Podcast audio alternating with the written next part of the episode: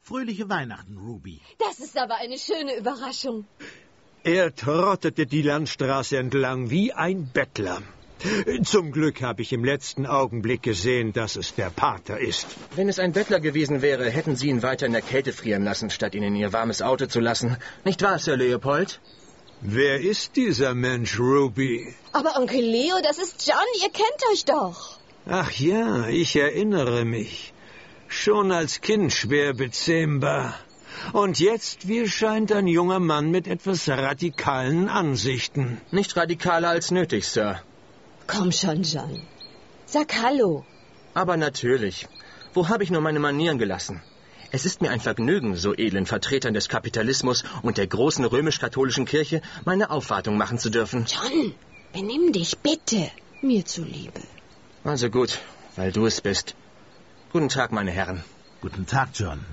Es freut mich, dich wiederzusehen.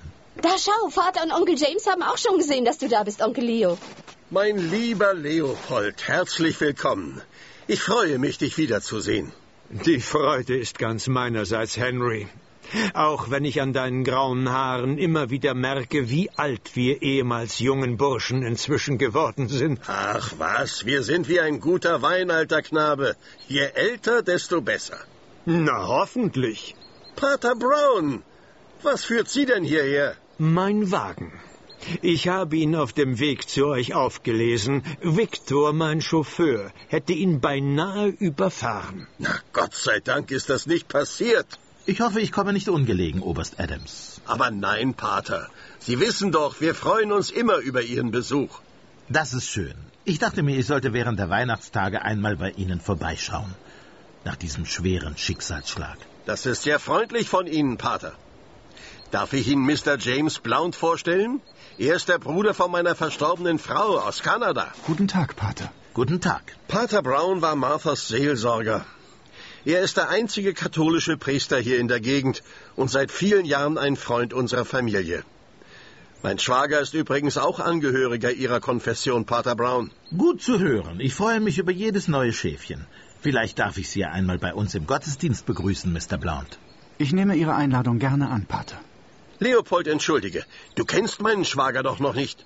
Guten Tag, Mr. Blount. Und mein herzliches Beileid. Danke. Sir Leopold ist ein alter Schulkamerad und seit vielen Jahren mein treuer Freund. Und mein Patenonkel. Und immens reich. Und das hier, mein lieber Schwager, ist unser guter John, von dem Ruby dir schon so viel erzählt hat. Es ist mir ein Vergnügen. Guten Tag.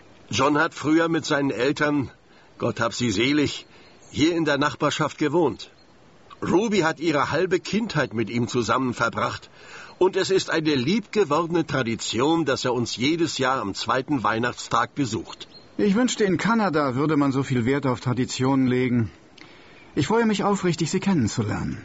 Ruby hat mir schon einiges von Ihnen vorgeschwärmt. Onkel James! Oh, ich bitte vielmals um Entschuldigung.